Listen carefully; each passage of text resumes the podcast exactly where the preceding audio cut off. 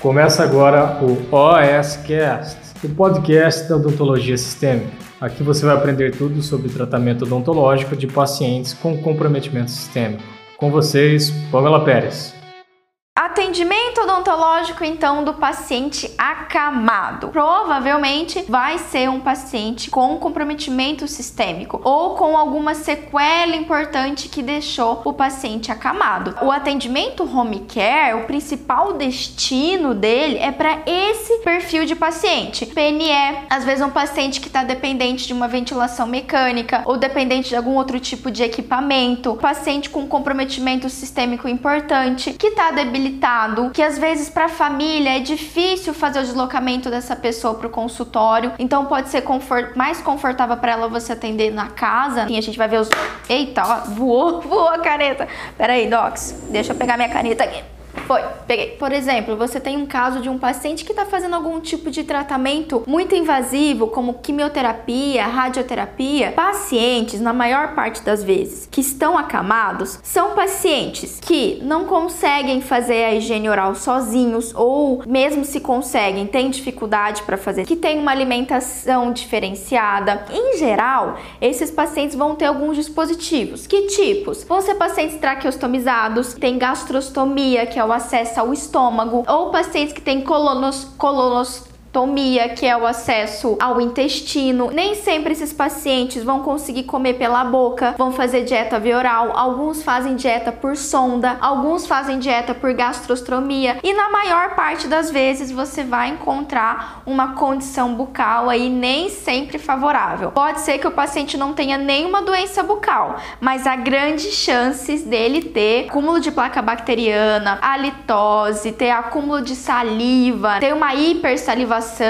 ou o oposto, um paciente que tem xerostomia, que mantém a boca muito tempo aberta, ela fica ressecada. Depende muito da condição da família. Eu já visitei famílias que são extremamente ricas, que o paciente tem todo um suporte, como também eu já visitei famílias muito, muito, muito simples, não foram orientadas, não sabem exatamente como cuidar. Quais são os locais que geralmente a gente faz atendimento home care, né, ou atendimento domiciliar? Em clínicas, ok? Eu já atendi bastante paciente em clínicas clínica oncológica, por exemplo, então você vai até o paciente para fazer o atendimento. Enquanto ele está ali na quimioterapia, por exemplo, você pode fazer o atendimento odontológico, dependendo. Você também pode atender em clínicas de idosos, que é diferente de você atender um paciente home care, domiciliar, e o paciente dentro do seu consultório odontológico. Basicamente, não é nem os equipamentos, nem o tipo de procedimento que você vai fazer, mas a grande questão é a sua ergonomia e o ambiente que você vai trabalhar que é diferente diferente. A gente tá saindo do nosso consultório e tá indo atender na casa de alguém. Nem sempre você vai ter uma mesa, uma bancada, todo um quarto preparado para te receber. Nem sempre o paciente vai estar tá na cama, às vezes ele vai estar tá sentado numa cadeira de rodas. Esquece, esquece ergonomia. Você vai ficar em cima do paciente curvado, é cansativo, mas dá tudo certo e quase todos os tipos de procedimentos odontológicos podem ser feitos a nível domiciliar home care. Vocês vão ver também uma diferença interessante quando a gente atende no consultório, a nossa atenção se volta para o paciente que a gente está atendendo na maioria das vezes. Quando eu faço um atendimento domiciliar do paciente acamado, a nossa maior atenção, quem é a pessoa responsável que cuida desse paciente? Pode ser um técnico de enfermagem, uma enfermeira, um familiar. E toda vez que eu entrar na casa de alguém ou entrar numa instituição, a gente tem que pensar que mais do que que educar esse paciente acamado, as orientações vão ser mais para quem cuida do que para o paciente. Lógico, alguns pacientes têm um pouquinho mais de coordenação, têm consciência. Se você vê que aquele paciente tem um domínio ali, tem um cognitivo preservado, você vai conversar com ele normalmente. Quando é um cuidador, enfermeiro, técnico de enfermagem, é um pouquinho mais fácil, porque assim, ele está contratado para atender o paciente home care. Tá ali 24 horas por dia, 8 horas por dia, enfim. Tudo que você passa, às vezes uma implementação de algum algum tipo de mudança na rotina, geralmente é um pouquinho mais fácil. Agora, quando você vai orientar um familiar, é um pouquinho mais delicado. Ok, Pamela Mar, agendei para mim um atendimento domiciliar. O que, que eu preciso fazer, né? Agendou, o primeiro atendimento, a primeira consulta, ela é para avaliação. Ponto. A não ser que seja uma situação de emergência, que te liga que o paciente está com dor, mas assim, é casos isolados, você pode até levar algumas coisas já para fazer ali um primeiro atendimento. A grande questão do home care é o seguinte: precisa de planejamento. Para dar certo, para você atender com segurança e ser efetiva aí no seu atendimento, lembra que eu não tô no meu consultório. E é, no meu consultório tá tudo arrumadinho, engavetadinho, você sabe onde tá cada coisa. Quando eu vou fazer home care, então a minha primeira avaliação, além de eu verificar toda a condição de saúde do paciente, a condição clínica dele, então você vai fazer a avaliação da condição sistêmica igual tem lá no meu e-book. Depois que você descobriu tudo que precisa ser feito nesse paciente, você tem que ter um planejamento muito preciso. Você tem que fazer o máximo de procedimentos possíveis dentro daquela sessão. Aqui muda um pouquinho, né? Por quê, Paula? Por que, que a gente tem que fazer o máximo de procedimentos possíveis? Pra gente não cansar o paciente e segundo, pra gente otimizar a nossa hora de trabalho. Quanto mais você otimizar o seu atendimento e fazer o máximo possível de procedimentos dentro de uma sessão, menos custoso fica para você o todo o tratamento do paciente e mais confortável é para essa pessoa também. Mais rapidamente ela tem o problema dela solucionado. Em média, se você vai atender um paciente home care, mesmo que ele tenha uma infinidade de procedimentos odontológicos, três, quatro consultas, visitas no máximo. Então já dou a dica para vocês aqui, se vocês vão trabalhar com home care, eu sugiro super que vocês trabalhem. Eu fiz isso durante muito tempo. Vale muito a pena em questão de você resolucionar o problema dos seus pacientes, além de financeiramente. E aí, se você não está acostumado a cobrar consulta, não tem essa com home care. Eu já vou dizer aqui para vocês. Não tem essa de fazer consulta de graça home care. Aí é sacanagem. Ligaram para você, agendaram? Então, ó, eu vou lá, vou fazer a minha avaliação. Esse é o valor da avaliação e depois que eu fizer a minha avaliação, aí eu faço o planejamento e passo os demais valores, né? De extração, de limpeza, de profilaxia, de restauração, enfim, o que for necessário. Na primeira consulta, você vai já fazer obrigatoriamente uma higiene oral sistematizada. É a higiene oral que você vai fazer no paciente. Então, aí você já sabe que para todo o seu primeiro atendimento, você tem que ter o que na sua malinha? Gase, tem que ter uma escova ali para você entregar pro paciente. Você também pode pedir para a família, não tem problema. Tem que ter uma clorexidina, luva, paramentação normal. Para você fazer uma avaliação um pouco mais segura, um próxima do que realmente precisa,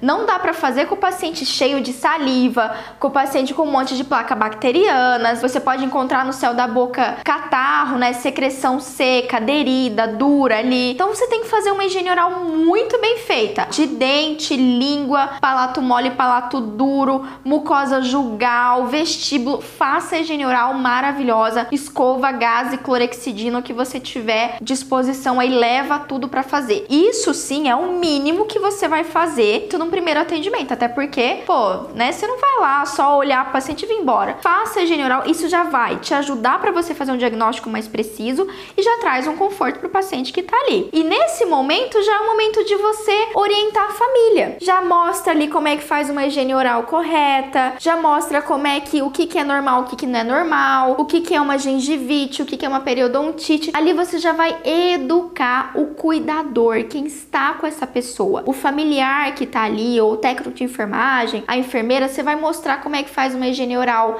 efetiva, vai mostrar, explicar que se sangrar a gengiva não tem problema. Todo aquele discurso que vocês já sabem de cor e salteado. Palavra de ordem dentro do home care, do começo ao fim, é prevenção e educação das pessoas que cuidam desse paciente. Eu, Pamela, cada vez que eu visitava um home care, antes de eu iniciar procedimento odontológico, qual for, higiene oral sistematizada, ou seja, aquela higiene oral que eu vou fazer com critério para, além de dar conforto para o paciente, fazer o diagnóstico, identificar ali o que é só sujeira ou o que realmente é alguma alteração bucal. Eu já tive familiar que ligou desesperado, com medo porque o paciente estava com uma lesão que poderia ser um câncer. Cheguei lá, era secreção seca aderida no céu da boca do paciente. O cuidador tem que ser orientado, você tem que falar com o cuidador, você tem que orientar o cuidador, você tem que mostrar para ele como é que faz uma higiene oral correta. Fica à disposição para tirar todas as dúvidas e fale isso, olha, você tem alguma dúvida quanto à higiene oral? Como é que você está fazendo atualmente? Posso te ajudar, te orientar para ficar mais fácil para você? Sempre fica aquela dúvida, o que eu posso ou não posso fazer? Que tipo de procedimento dá para ser realizado? Dependendo da condição clínica desse paciente,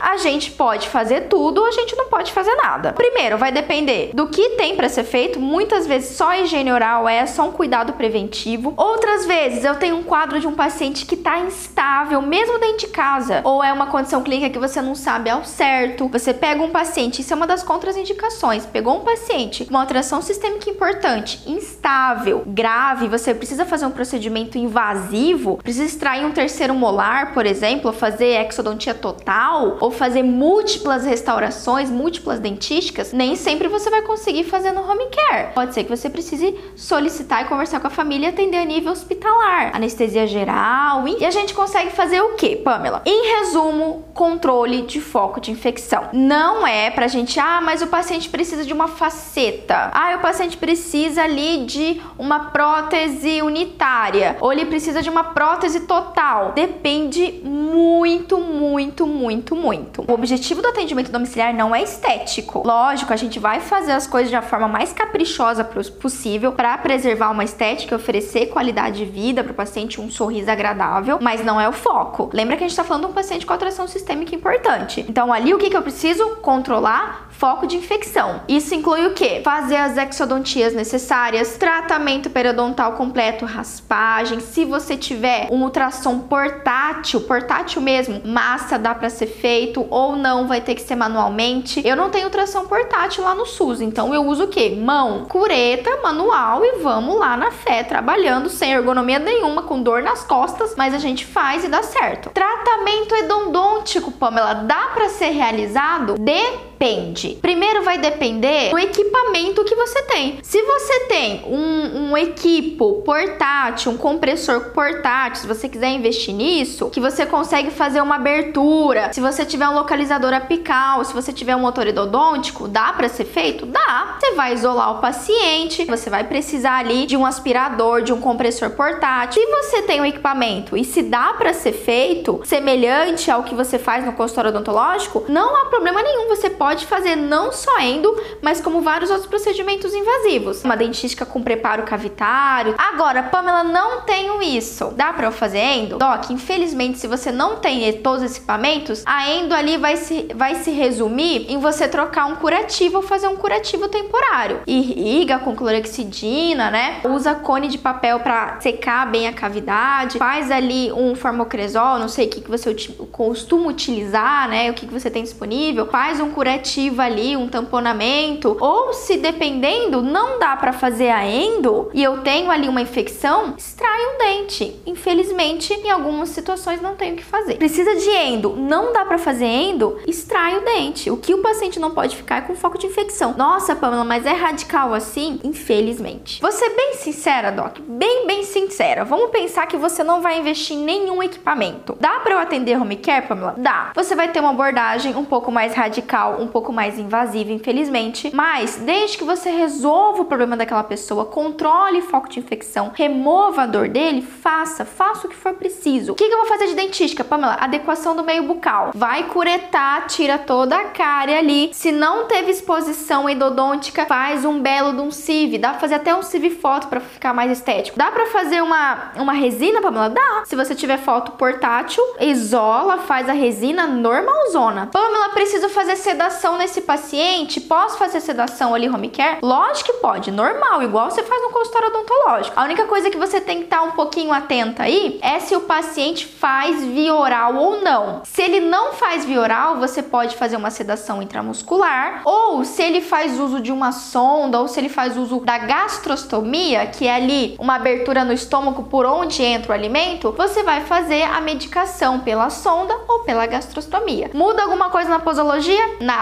A posologia é a mesma. Dependendo do procedimento que você vai fazer, leve tudo. Leve uma, mais de uma opção de resina, leve o CIV foto, leve o CIV convencional, leve mais de uma opção, porque se você modificar o planejamento na hora, você tem opção. E isso acontece muito. Você vai lá, planeja fazer uma resina anterior, no... mas aí descobre que ele tem um apertamento bruxo, enfim. E aí, como é que você vai fazer? Vai voltar, deixar, no... deixar o paciente ali, voltar no consultório para pegar um CIV? Outra dica que eu dou para vocês: se você vai na casa de alguém, tem cachorro, tem gato, tem periquito, tem tudo quanto é bicho. Então é importante você orientar a família para que tire os pets ali do ambiente que você vai atender. Acreditem que eu já passei por cada uma de eu estar tá atendendo e tá o cachorro ali entrando e saindo. Por mais que você tá na casa de alguém, você tem que manter a asepsia do ambiente, todo instrumental. Você tem que levar autoclavado e embalado. Então bota ali na sua malinha, igual você fazer na sua faculdade, tudo organizadinho ali, autoclavado, tudo limpinho. Leva um Tupperware, uma caixinha para você colocar os instrumentos usados. A gente não pode lavar instrumento na casa do paciente que a gente está indo. E também leva um potinho um pouco menor para você colocar bisturi, lâmina de bisturi, agulha, fio de sutura, é, seringa, capote descartável, luz, luva, máscara, gorro, tudo para alimentação. E a biossegurança é a mesma que eu uso no consultório odontológico. E de preferência, doc, leve alguém com você. A não ser então que seja um procedimento mais simples, como uma higiene oral ou uma laser terapia, por exemplo, alguma coisa que dá para você fazer sozinho. Se você vai fazer dentística, cirurgia, endo, leve a sua auxiliar ou combine com outro colega. Outra coisa fundamental, nunca, nunca hipótese alguma esqueça. Eu já esqueci, então não esqueça. Se você quer atender home care, tenha uma lanterna. Aqui, ó, nós temos um exemplo mais do que suficiente. Super investimento do home care. Eu considero um dos pontos mais importantes se você vai fazer home care. Se as pessoas não têm orientação para fazer a própria higiene oral, quiçá fazer de forma correta em outra pessoa. Eles têm medo de machucar, eles têm medo de puxar o lábio, de puxar a língua, de abrir a boca. Muitos deles já o paciente mordeu, o dedo traumatizou, então eles evitam manipular a boca do paciente. É importante que essas pessoas sejam orientadas e você tenha assim paciência e compaixão, principalmente com o cuidador. As mães, pais, marido, mulher, eles deixam de ter a própria vida, largam o emprego, largam o restante da casa só para cuidar daquela pessoa. Então a primeira coisa que a gente tem que evitar sempre é cobrança. Você vai orientar elas, você vai explicar como é que faz a higiene oral, olha como é que você abre a boca, como é que existem dispositivos que a gente pode utilizar. Delicado chegar para essa pessoa e dizer para ela, olha, a senhora tá fazendo tudo errado a higiene oral. Ou não, a senhora não tá fazendo a higiene oral. Tudo que eu explico, eu mostro para ele que aquilo é um benefício não tanto para o paciente, mas para ele. Por exemplo, Dona Maria, quando a gente faz a higiene oral certinho, como eu tô explicando aqui para a senhora, a gente evita do seu filho ter pneumonia. Se ele tiver uma pneumonia, ele vai ter que internar. E olha aí a dor de cabeça que a senhora vai ter. Eu sei que a senhora já tem muitas coisas para fazer. Eu já sei que a senhora tem que dar banho, a senhora tem que dar comida, a senhora fica 24 horas em volta. Mas, por exemplo, vamos aproveitar o banho para fazer aquela higiene oral melhor possível, porque aí isso a gente garante, né? Diminui as chances do seu filho ter uma pneumonia, do seu filho ter uma infecção. A senhora tá vendo como é difícil a gente tratar o dente aqui, né, na cama. Então, quanto mais a gente higienizar, mais a gente pode evitar esses problemas. Muitas vezes a gente vê que não tá sendo feita a higiene oral, tá sendo negligenciada. E assim, por mais que dê às vezes uma revolta na gente, dá mesmo do tipo, caramba, olha tá a boca desse paciente. Não, não seja indelicado, não cobre assim de forma rude o cuidador. Explique, oriente, mostre para ele que se ele fazer aquilo, as vantagens vai ser para a pessoa que ele ama, mas principalmente para quem cuida, que vai ter menos dor de cabeça, especialmente menos gasto lá na frente. Se o paciente está restrito à cama, troca, em vez de utilizar o creme dental que faz muita espuma e tem que enxaguar, faz a escovação com clorexidina, molha a escova na clorexidina, escova a boca do paciente, utiliza gaze para limpar a língua, a bochecha, abridor de boca, Pamela, como é que pode ser utilizado? Gente, tem todos os dispositivos imagináveis. A gente no consultório usa o abridor de molde, que é aquela tesoura, espátula de madeira, junto umas 4, 5 espátulas de madeira, enrola uma gaze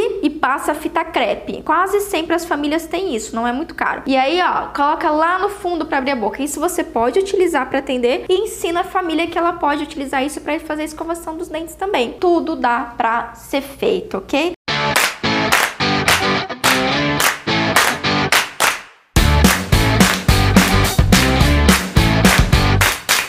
Você ouviu o OSCast, o podcast da odontologia sistêmica. Se você gostou desse episódio, tem muito mais nas nossas redes sociais. Siga-nos no Instagram, arroba Pamela P. Pérez, e no nosso canal do YouTube, Pamela Pérez. A gente se vê na próxima. Um abraço, até mais.